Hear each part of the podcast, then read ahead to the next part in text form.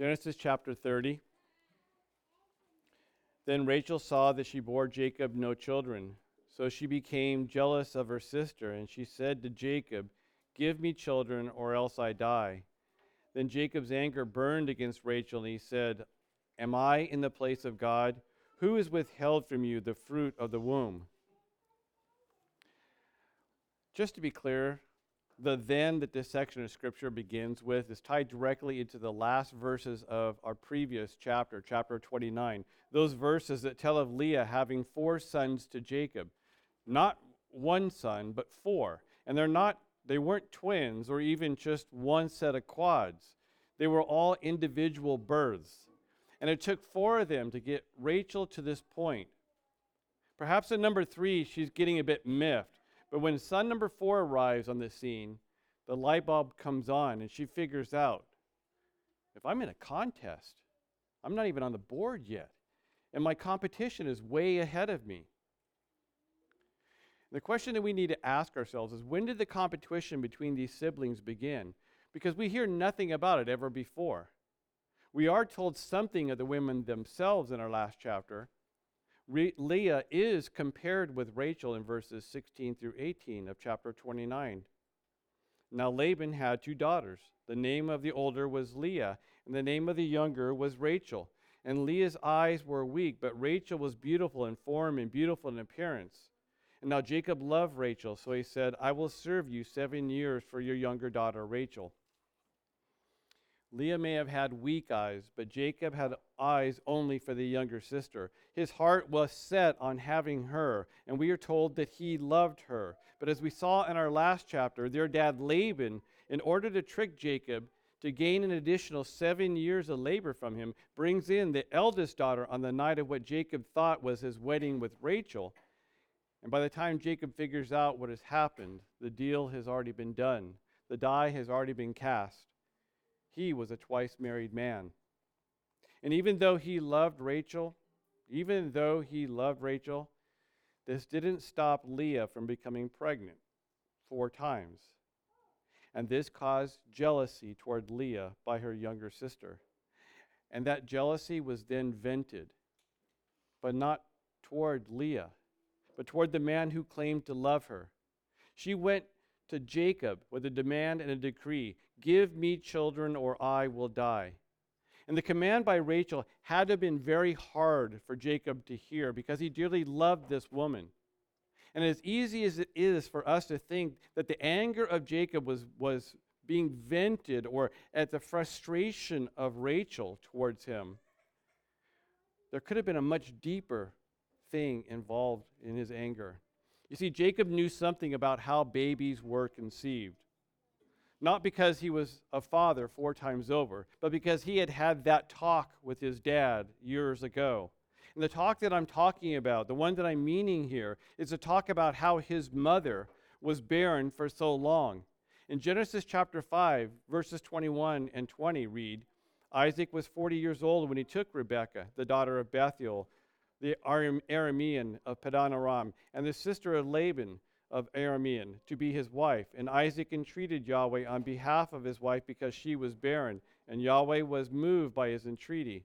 So Rebekah and his wife, his, his wife conceived. And it was this talk, the entreaty of Isaac to the Lord on behalf of his wife. That talk wasn't because he had just been married for a year or maybe two. It was nearly 20 years later that she finally conceived. Jacob knew the truth of Psalm 127, verse 3. Behold, children are an inheritance of Yahweh. The fruit of the womb is a reward. And here now, his beloved wife, who he adored, was making a rash and bold statement to him, one that he possibly feared the Lord would honor. See, he had made a rash and bold vow to God 14 years earlier. You keep me on this path, you give me food and clothes, and then you can be my God. And he knew that he had no power to give children to his wife. He could give him he could give her his time, his love, his life, but children, he couldn't do that. And those other things, that he could give to her, that he did give to her, it didn't seem like it was anything to her. It didn't seem like it was mattered at all. Saints, this chapter, this chapter of all the chapters of Jacob's life, the accounting of his life, those chapters that truly are a dumpster fire, of them, of all of them, this one, this one chapter produces the most black, toxic, fuming flames and smoke of all the other chapters. And for this reason, we need to ground ourselves in truth. We need to understand the reason behind and even before all these very weird and strange things that we're told about in this chapter. Because if we do not, if we are not careful in our understanding the why of the Bible, the why of even today's chapter, we are very much prone to begin to think that, that how we live, how we worship, how we think about God, that it doesn't matter we can start thinking that we can worship Him however we think is okay, that He's going to be okay with that. We must have our minds, we must have our hearts, our souls redirected back to true north. Genesis 1 1. In the beginning, God created the heavens and the earth. And this single opening sentence is the basis for all that is. We know that there's a heaven and an earth. We see them, we feel them, we live in them. Are they real is not the question that needs to be asked and answered. The question that should, that should be asked is why? Why are they here? Why did God create? Why is there something instead of nothing? And what does this opening sentence of the Bible tell us? Well, creation proves that God exists. There can't be creation without a creator. And all design always points towards a designer. And the Bible is replete with verses telling us who is responsible for all of this. Nehemiah, Nehemiah 9 6, Isaiah 45 18, Psalm 100, verse 3, Romans 120. This single opening sentence proves that God is before all things. And from verses such as Revelation 10:6, we know that he is eternal, immutable. This single sentence proves that God is the source of all life, that he is unlimited in his power, unlimited in his wisdom. Which is why we must know the why of creation. We can be and we should be confident that He is the one that's behind it. But we must always be course correcting ourselves back to the true north in our understanding of why He created humanity, why He created all that there is. You see, because we in our fallen state, we are very much self centered. And this means a lot more than just that we're selfish, and we are. And it means a lot more than we're just self loving, and we are. And it means a lot more than we are just narcissistic, and we are. It actually means that we think that we are the center of the universe. We may not think that we created the heavens and the earth, but we are confident that God created them for us that we individually and even corporately, we are the center of the universe, that we are the reason that God exists. I mean, look at me. And as tongue, as in tongue in cheek as that may be, there's reality behind it. There is truth that is meaningful and important to grasp, to hang on to. You see, in traveling, it doesn't matter where you're traveling, you must always first have a destination and you must have directions. And it doesn't matter if you're traveling to the moon or to Walmart. Your life, all life is on a journey. All creation is traveling on this journey. The universe is in a collision course with the inevitable. It's on a journey to recreation, and God is its destination and humanity, you are on the same course. All humanity is. And like the rest of creation, humans will be purified by fire. But however, the fire that the rest of creation is purified by is not the same as that which is set apart for those that are created in his image. That fire, the fire that is specific for those created in his image bearers, is the wrath of his holy and righteous anger that is poured out eternally on eternally created beings who have committed treason against an eternal God, except for some. This eternal and magnificent being that we know as God, for some of us, those that he chose to be in him from before he said, Let there be light, for us, he made a way for us to be reconciled to Him, to be saved from that eternal wrath, that eternal fire. He did this in Himself and even by Himself. And this truth is testified to us in places like John, John 1 through 4. And in Revelation 4:11 we're told, "Worthy of you are, are you, O Lord, our God, to receive glory and honor and power, for you created all things, and because of your will they existed and were created. And there, there is our true north. God is our destination. Heaven is not. Heaven is the throne of God. God is our true north. But as we're told in the Bible, God is not for man. God is for God. It is for His glory that all things have been created, even the wicked for the day of evil. Proverbs 16 4. And we're told in Colossians 1, verse 16, For in him all things were created, both in the heavens and on earth, visible, invisible, whether the thrones or dominions or rulers or authorities.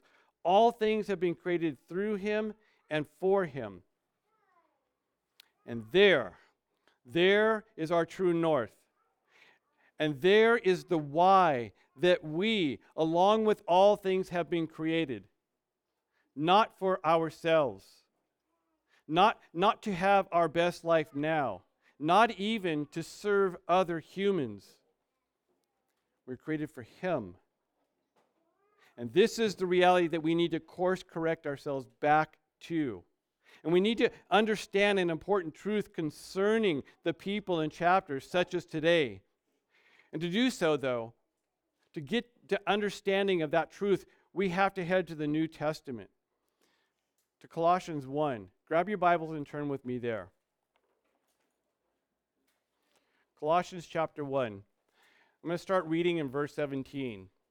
And beginning in verse 17, we're given a crash course in theology. And there we are once again course, correct, course corrected, back again to true north. Beginning in verse 17. He is before all things, and in him all things hold together. And he is the head of the body, the church, who is the beginning, the firstborn from the dead, so that he himself will come to have everything play, have first place in everything.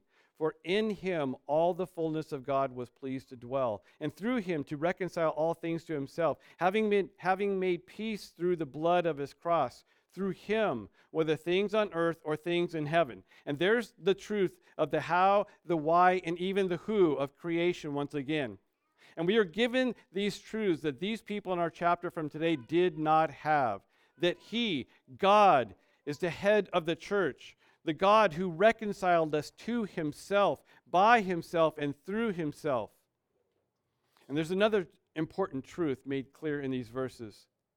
The thing that he reconciled to himself, by himself, and for himself, that thing that he is head of, that thing is so important in his economy. That thing is so important in his economy that through reconciling it, all things have been reconciled to him. A truth told to us beginning in verse 21. And although you were formerly alienated and enemies in mind and in evil deeds, but now he reconciled you in the body of his flesh through death, in order to present you before him holy and blameless and beyond reproach, if indeed you continue in the family, firmly grounded and steadfast, and not moved away from the hope of the gospel which you have heard which was proclaimed in, uh, in all, in, cre- in all creation under heaven, and of which I, Paul, was made a minister. Those, that's verses 23 and 24. And we need to deal with that if that's found at the beginning of verse 23. The if that is there makes it seem like you can lose your salvation, makes it seem like you can decide to walk with Christ, that you can decide to come to Him. But not when you take the reconciliation of God seriously. The Bible tells us that Christ is in us, as we read from verse 3, or we, as you can see in Colossians 1 3. Christ is in us. How did that happen? Did you reach up into heaven and grab him down and pull him and shove him inside of you? Can you do this? Did you do this?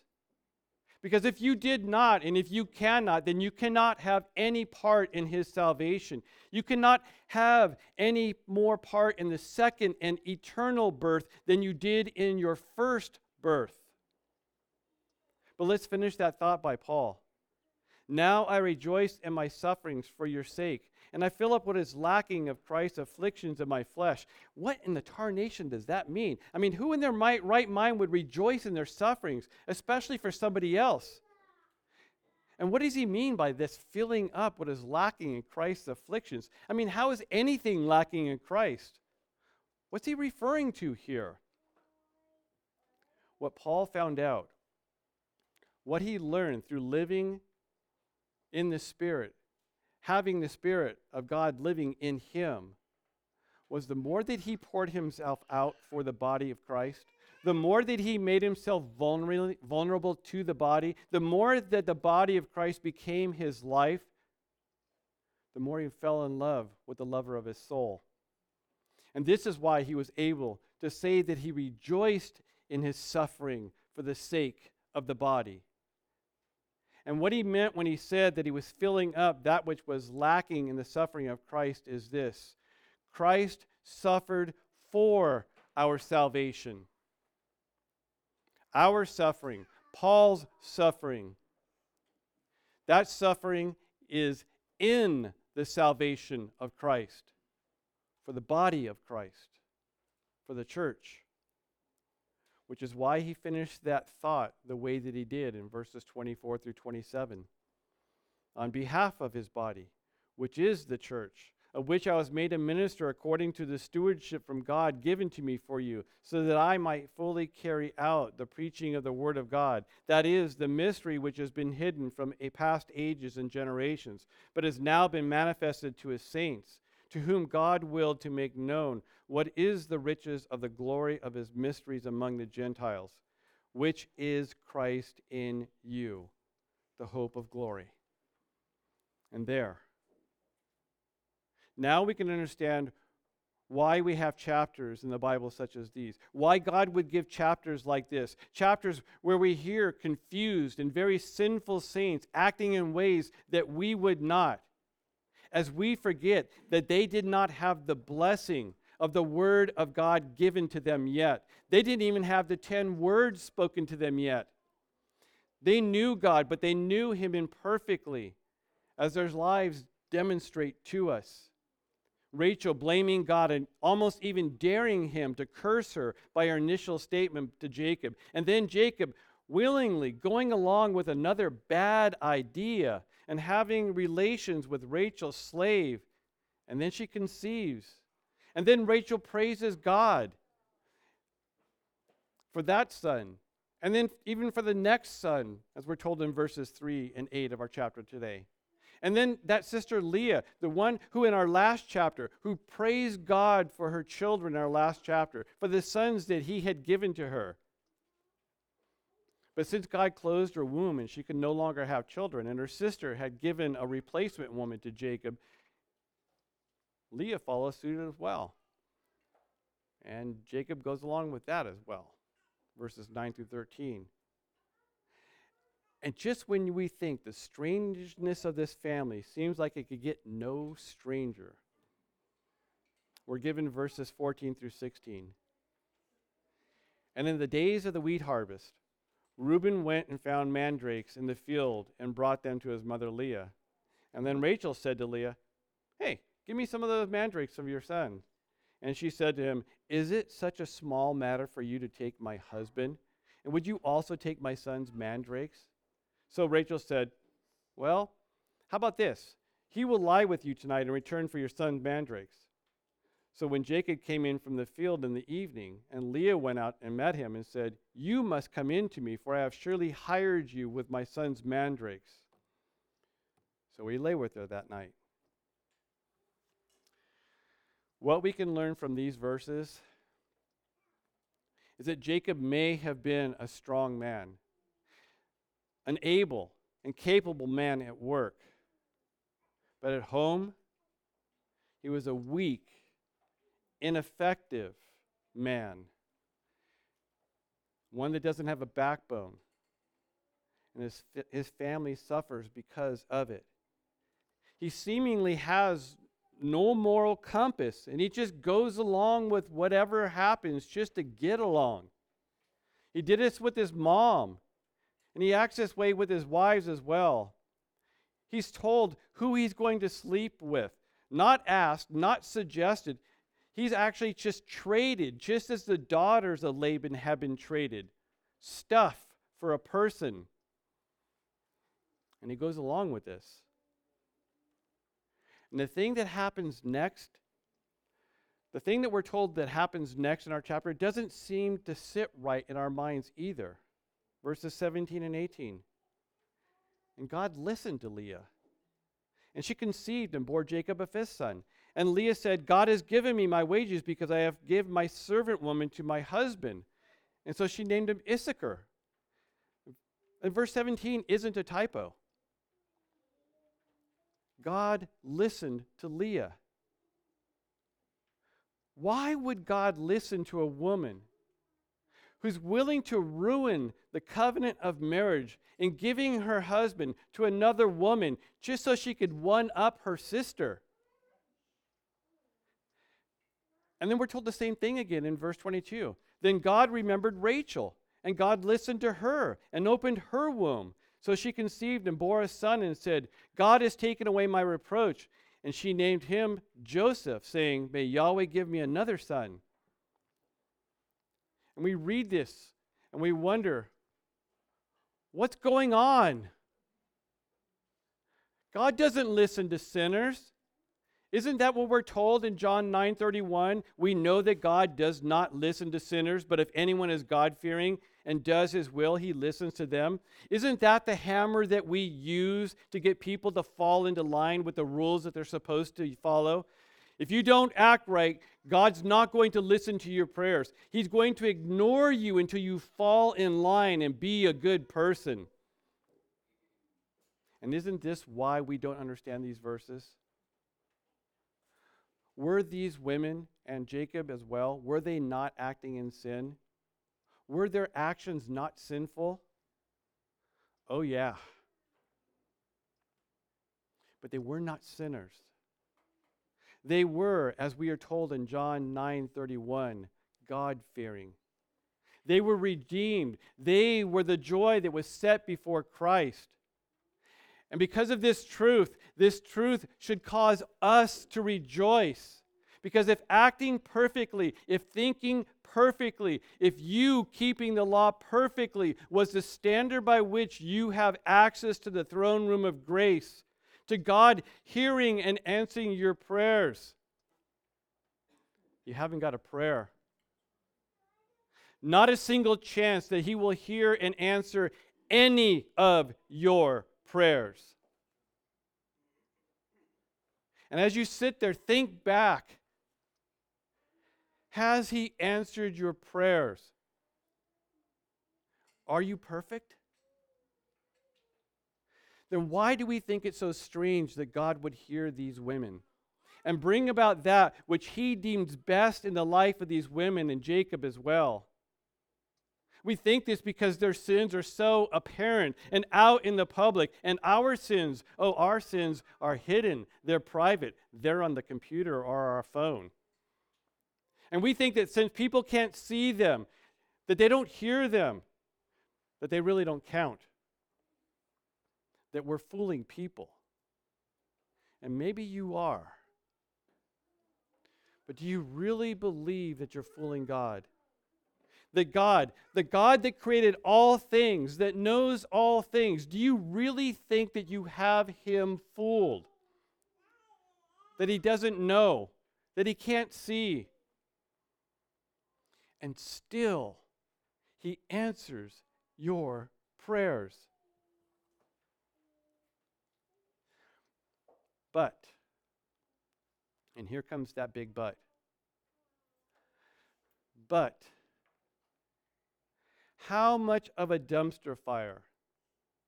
How many scars? How many ruined jobs? How many failed relationships? How many years of loneliness will it take for you to come to the end of yourself and finally realize that God is fine with you skinning your knees? He's fine. He's happy with you ruining your reputation until you finally come to the end of yourself and obey. You see, He will answer the first and most important prayer that you ever prayed. When you prayed for forgiveness and for life in Him. And He will bring about those things in your life to make that prayer a reality, to answer that prayer. You're not skinning His knees. You aren't ruining his reputation, no matter what your title is, no matter what position you hold in the church or out of the church. The scars that you obtain here in this realm, whether external or internal, are your scars. But, since they're only temporary. He obtained scars that he will carry on his eternal, resurrected body for all eternity. Scars where the nails pierced his hands and his feet. Scars where the spear was thrust into his side. Scars on his head and on his back where he was flogged mercilessly and had a human crown placed on his perfect head. Scars that you gave him. Wounds that you inflicted him with. And he did this all for his glory. And because of this, we should rejoice if we're in him. Because he will hear our prayers. And he will answer them. And he will give us the desires of our heart as we delight in him.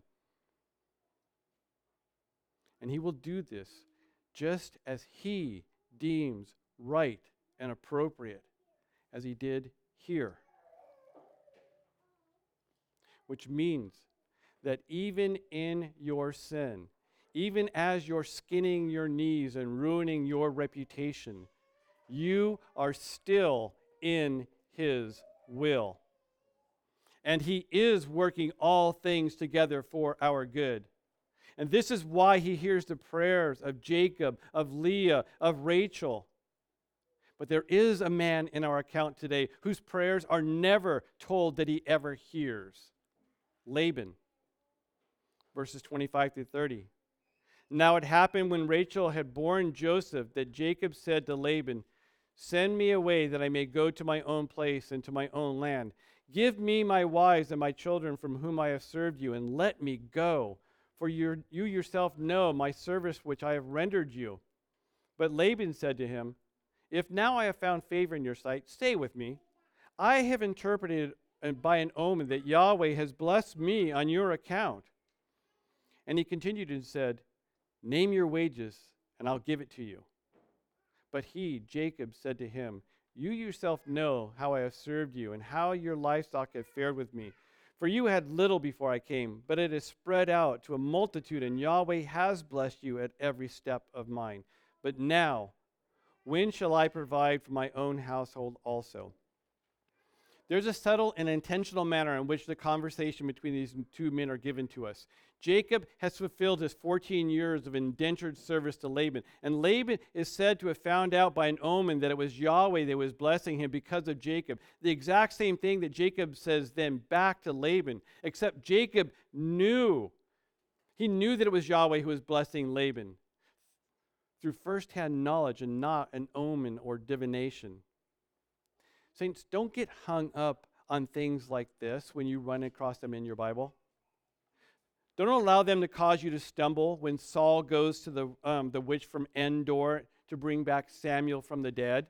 When Balaam seeks the Lord and is heard by him. Don't think that those are an anomaly in the matrix. God uses his created beings, all things in his created realm, as he sees fit for his glory. But that doesn't mean that all humans that he uses, that all those that he reveals truth or even himself to, are of him. The enemies of Israel very often were able to rightly say to Israel that God had revealed himself to them and that they were coming at his will to destroy Israel, that they were the instruments that he is using for his glory. But Jacob was different than Laban even though Jacob is the same as Laban, both deceivers. He was different in that he was the joy that was set before Christ, and Laban was not. And after only 14 years, it only took 14 years for him to finally figure out. It only took him 14 years of being tricked and deceived for him to finally learn his lesson. Laban said to him in verse 31 what shall I give to you? And Jacob said, You shall not give me anything. If you will do this one thing for me, I will again pasture and keep your flock. Let me pasture your entire flock today, removing from them every speckled and spotted sheep, and every black one among the lambs, and the spotted and speckled among the goats. And such shall be my wages. So my righteousness will answer for me later when you come concerning my wages. Every one that is not speckled and spotted among the goats and black among the lambs, if, if found with me, will be considered stolen. Jacob didn't want anything from this man. And here he is finally acting morally upright. Here, here, finally, he's acting like his grandfather Abraham did when he returned from vanquishing the armies that had raided Lot. When the evil king of that evil city, Sodom, came to him with an offering of things, and he didn't want that evil man to have any say, to be able to say that he had given him anything, that the king of Sodom had any part in the blessing of God. And Jacob didn't want Laban to be able to say the same thing about him. And Laban, when he heard this, he thought, this is another W. Chalk another W up in the win column for me. So Laban said, Behold, let it be according to your word. And then we're told again of the deceit of Laban. How the Lord then again used the ordinary means of grace, extraordinary, in blessing Jacob with herds and flocks. And rest assured, there is nothing special about poplar trees or almond trees or plane trees. These peeled sticks are not the reason that Laban's solid flocks all of a sudden started producing spotted and striped young. The first 14 years of service to Laban, they were for Rachel. And during those 14 years, we witnessed God fulfilling the covenant terms that Jacob had made with him. Those covenant terms back in chapter 28, verse 20, providing food and clothing for Jacob throughout this time, keeping him on this journey, just as Jacob said, If you do these things, you can be my God. But now, but now God is beginning to fulfill the covenant that he made with Jacob. Now that Jacob has at least partially come to the end of himself, no longer trusting in his cunning, his skills, but relying on God to be his shield, for God to be his provider, which is the only way he could actually make this stipulation to Laban. And this is the same heart that his grandfather had towards the Lord in rebuking the king of Sodom. And all it took was 14 years of scars, of ugliness, pain, suffering, to learn to trust that God was the covenant maker and covenant keeper. But it's going to take another six years to work off more of the flesh that was keeping him from seeing the truth that the God had made that covenant of peace with him. He didn't make it with God. Verse 43. So the man spread out exceedingly and, and had large flocks and male and female servants and camels and donkeys. Saints, we need to realize something about these people. They were messed up. All of them. They were emotionally messed up. They were lacking in social skills. They acted improperly. And this is why God has given us this section of Scripture. He gave us this section of Scripture to let us know that unless we get our act together, that He's going to turn us over to the dark side. But never fear, you can act better. You can do this.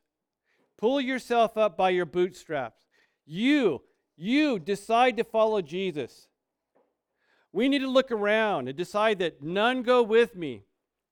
I'm going to do this. We have the power. We have the moral uprightness, the self determination. Oh, and with the help of the Lord, we can do this. No, we can't. Even if we could grasp the sword of the Lord, and we can't. But even if we could, we can never be holy. We can never do that. And we are given these sections of Scripture. God fills vast amounts of the gospel with the accounts of horribly flawed individuals, just like you, just like me, in order that we can learn this life is not about us. It's not about you. Nothing in your life is really about you, even though you think that it is. Everything in life is really about the one who is told to us in verse 1 of Genesis 1. And yet, he has condescended to not only include us in his salvation, the covenant of peace that he made within himself before the creation of the world, he's also condescended to make himself known to you in a much deeper way than he did with all these saints in the book of Genesis. He's used their lives in the telling of his love for you as given to us in his gospel and everything that happened in their lives was the will of God for them. Everything that happened in their life, everything that happened in their life brought about the birth of the Son of God. Everything. This was the will of God for them. But, saints, as you sit there, with the Word of God, do you know what the will of God is for you? If not, grab something to write with and on.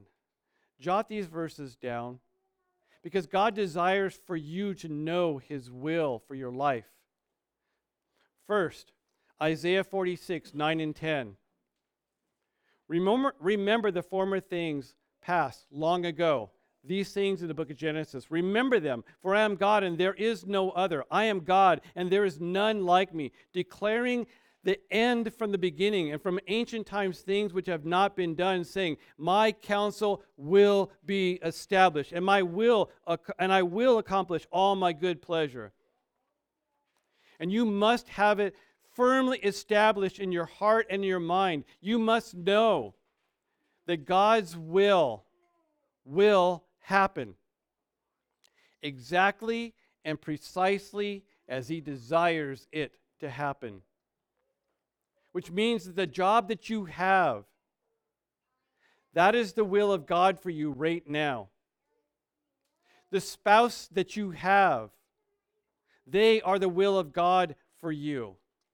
This church, if you have covenanted with this church, this church is the will of God for you.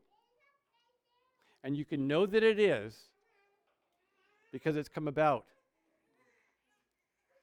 You are never, Hear me on this. You are never outside of His will, ever. Even if you find yourself locked in a cell, a prison cell, because you have broken the law, that's the will of God for you. And then, then, it is then that He is working that along with all things for our good and His glory. When you find yourself in a hospital or maybe at the funeral home, wondering, why? How did these things get here? Why are these things happening? Maybe thinking, I made a bad choice in getting in the car on that day. I shouldn't have gone to the store. I didn't need to go to Walmart then. And if I hadn't, that person would still be alive. Thinking that that bad thing happened in my life because I hadn't been in His Word all week long. That's why it happened. Thinking that all these things are outside of the will of God, but they're not. They are the will of God for you. And His counsel, as we're told in Isaiah, will be established. He will accomplish all His good pleasure. But, but God has a much more precise will for you. And you're asking, pray tell, what is that will? Well, there's an occasion when the physical, mortal family of Jesus came to save himself from himself. We're told in Mark 3 of an encounter between them. Beginning in verse 31, his mother and his brothers arrived, and standing outside, they sent word to him, calling him. And a crowd was sitting around him, and they said to him, Behold, your mother and your brothers are outside looking for you. And answering them, he said, Who are my mothers and my brothers? And looking about at those who were sitting around him, he said, Behold, my mother and my brothers. For whoever, whoever does the will of God, he is my brother and my sister and my mother. He said that whoever does the will of God is his brother, his sister, his mother. So, what does that mean? Well, we can know what that means by the things that were told to us before the then of verse 31. The events that are told to us happening before Mark, Mark chapter 3. When Jesus is, call, is healing and casting out demons, and the religious atheists are mocking him and calling him a heretic, to which he says, Truly I say to you, all sins shall be forgiven the sons of men and whatever blasphemies they utter, but whoever blasphemies against the Holy Spirit never has forgiveness, but is guilty of an eternal sin, because they were saying he has an unclean spirit. Verse 28 to 30. They, these religious atheists, they were denying the truth of the gospel, the truth of God incarnate. The will of God is for you to believe in his son. His will is given to us in 1 Thessalonians 4 3. For this is the will of God, your sanctification. And you're thinking, oh, so it is me pulling up by me, myself, pulling myself up by my bootstraps. It is me working out my own salvation in fear and trembling. It is me keeping the law. Isn't that what God says after He tells us that the process of sanctification is His will for us? And then He lays out the works that are required to perform and keep? Those things that follow the verse 3 of 1 Thessalonians, that you abstain from sexual immorality, and the rest of the list that goes on there? No. All those things that follow the colon of 1 Thessalonians 4 3 that says that this is the will of God, your sanctification, those are all the effects of your sanctification not the means to it. And you doing those things doesn't sanctify you, He sanctifies you. And if you are in Him, He has sanctified you. As proof of that, just look at John chapter 17 at some point. Just pull up John 17 and look at John 17. He has a lot to say about sanctification in that chapter. He's praying to his father in that chapter in front of the men that he's actually talking to his father about. And he says this in verses 16 and 17 They are not of this world, even as I am not of this world. Sanctify, sanctify them by the truth. Your word is truth. He says, They are not as I am not. He didn't say they will not be They will not become less of the world. They are not because he is not. And pray tell, what does John 1 say is the word? Sanctify them by your word. What does John 1 say that is the word? And what did he mean when he goes on later in verses 18 and 19 says, You sent me into the world, I also sent them into the world. For their sake I sanctify myself, that they themselves may also be sanctified in truth. Ask yourself this How did the Father send the Son into the world? Perfect or just potentially perfect? Was Jesus more sanctified at the end of his life than he was before it? The truth is, is that God is the same yesterday, today, and forevermore. And Jesus has always been holy, perfect, the sinless, spotless Son of God. He didn't become that. There was no progression in his sanctification, which is why God tells us once again of his will in 1 Corinthians 1 20 through 31. He says, Where is the wise man? Where is the scribe? Where is the debater of this age? Has not God made foolish the wisdom of the world? For since in the wisdom of God the world through his wisdom did not come to know God, God was well pleased through the foolishness of the message preached to save those who believe. And there is that separator. There, there is the sanctification and the will of God for you. For indeed, Jews ask for signs and Greeks search for wisdom but we preach Christ crucified. To Jews, a stumbling block, and to the Gentiles, foolishness. But to those who are called, both Jews and Greeks, Christ, the power of God and the wisdom of God. Because the foolishness of God is wiser than men, and the weakness of God is stronger than men. Consider your calling, brothers. There weren't many wise according to the flesh. Not many were mighty or noble. But God has chosen the foolish things of the world to shame the wise. And God has chosen the weak things of the world to shame the things which are strong. And the base things of the world and the despised God has chosen. The things that are not, so that he may abolish the things that are, so that no flesh may boast before God. And here comes the finale the crown of glory for all humanity. Verse 30. But by his doing, you are in Christ Jesus. Not your doing. Who became to us wisdom from God, and righteousness, and sanctification, and redemption, so that, just as it is written, let him who boasts boast in the Lord.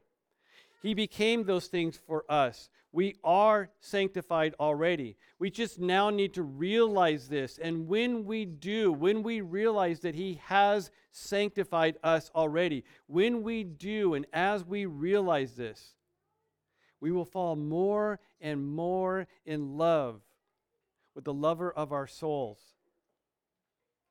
which will then bring clarity to that other thing that we're told is the will of God in our lives. 1 Thessalonians 5:18 Give thanks in all circumstances for this is the will of God in Christ Jesus for you. Saints, it's when we see that there is no one that can stand in the place of God. It's when we understand that because He alone is standing there, already standing there in our lives, over our lives, that we can begin finally to begin to wonder not at the dumpster fires that we see in the lives of these people in the Bible, or the dumpster fire of the lives of the people we see around us, but we can begin to wonder at the God that sees us, that knows us, the God that has made us holy in His Son. It's then that we can wonder at the God of Jacob, of Leah, and of Rachel. And it's when we see the magnificence of the God that has made these saints, these sinning saints, holy, the one that has set his love on them, that we can finally understand that no matter what their lives look like, no matter what our lives looked like, no matter what happened in their lives that doesn't seem like it's fair, no matter what happened in our lives that don't seem like it's fair, that it's easy or nice. It's all amazing grace if it's in Him. And this, this then should cause us to wonder at the God that has sanctified us, that has made us holy, that has now, even now, allowed us, even now in our sin, allowed us to boldly enter into the throne room of grace. And when we see God this way, when we understand Him in this manner, it's then that we'll begin to walk less in our old sin and more in Him as we're conformed more and more into the image that is set before us, which is Christ. Let's pray.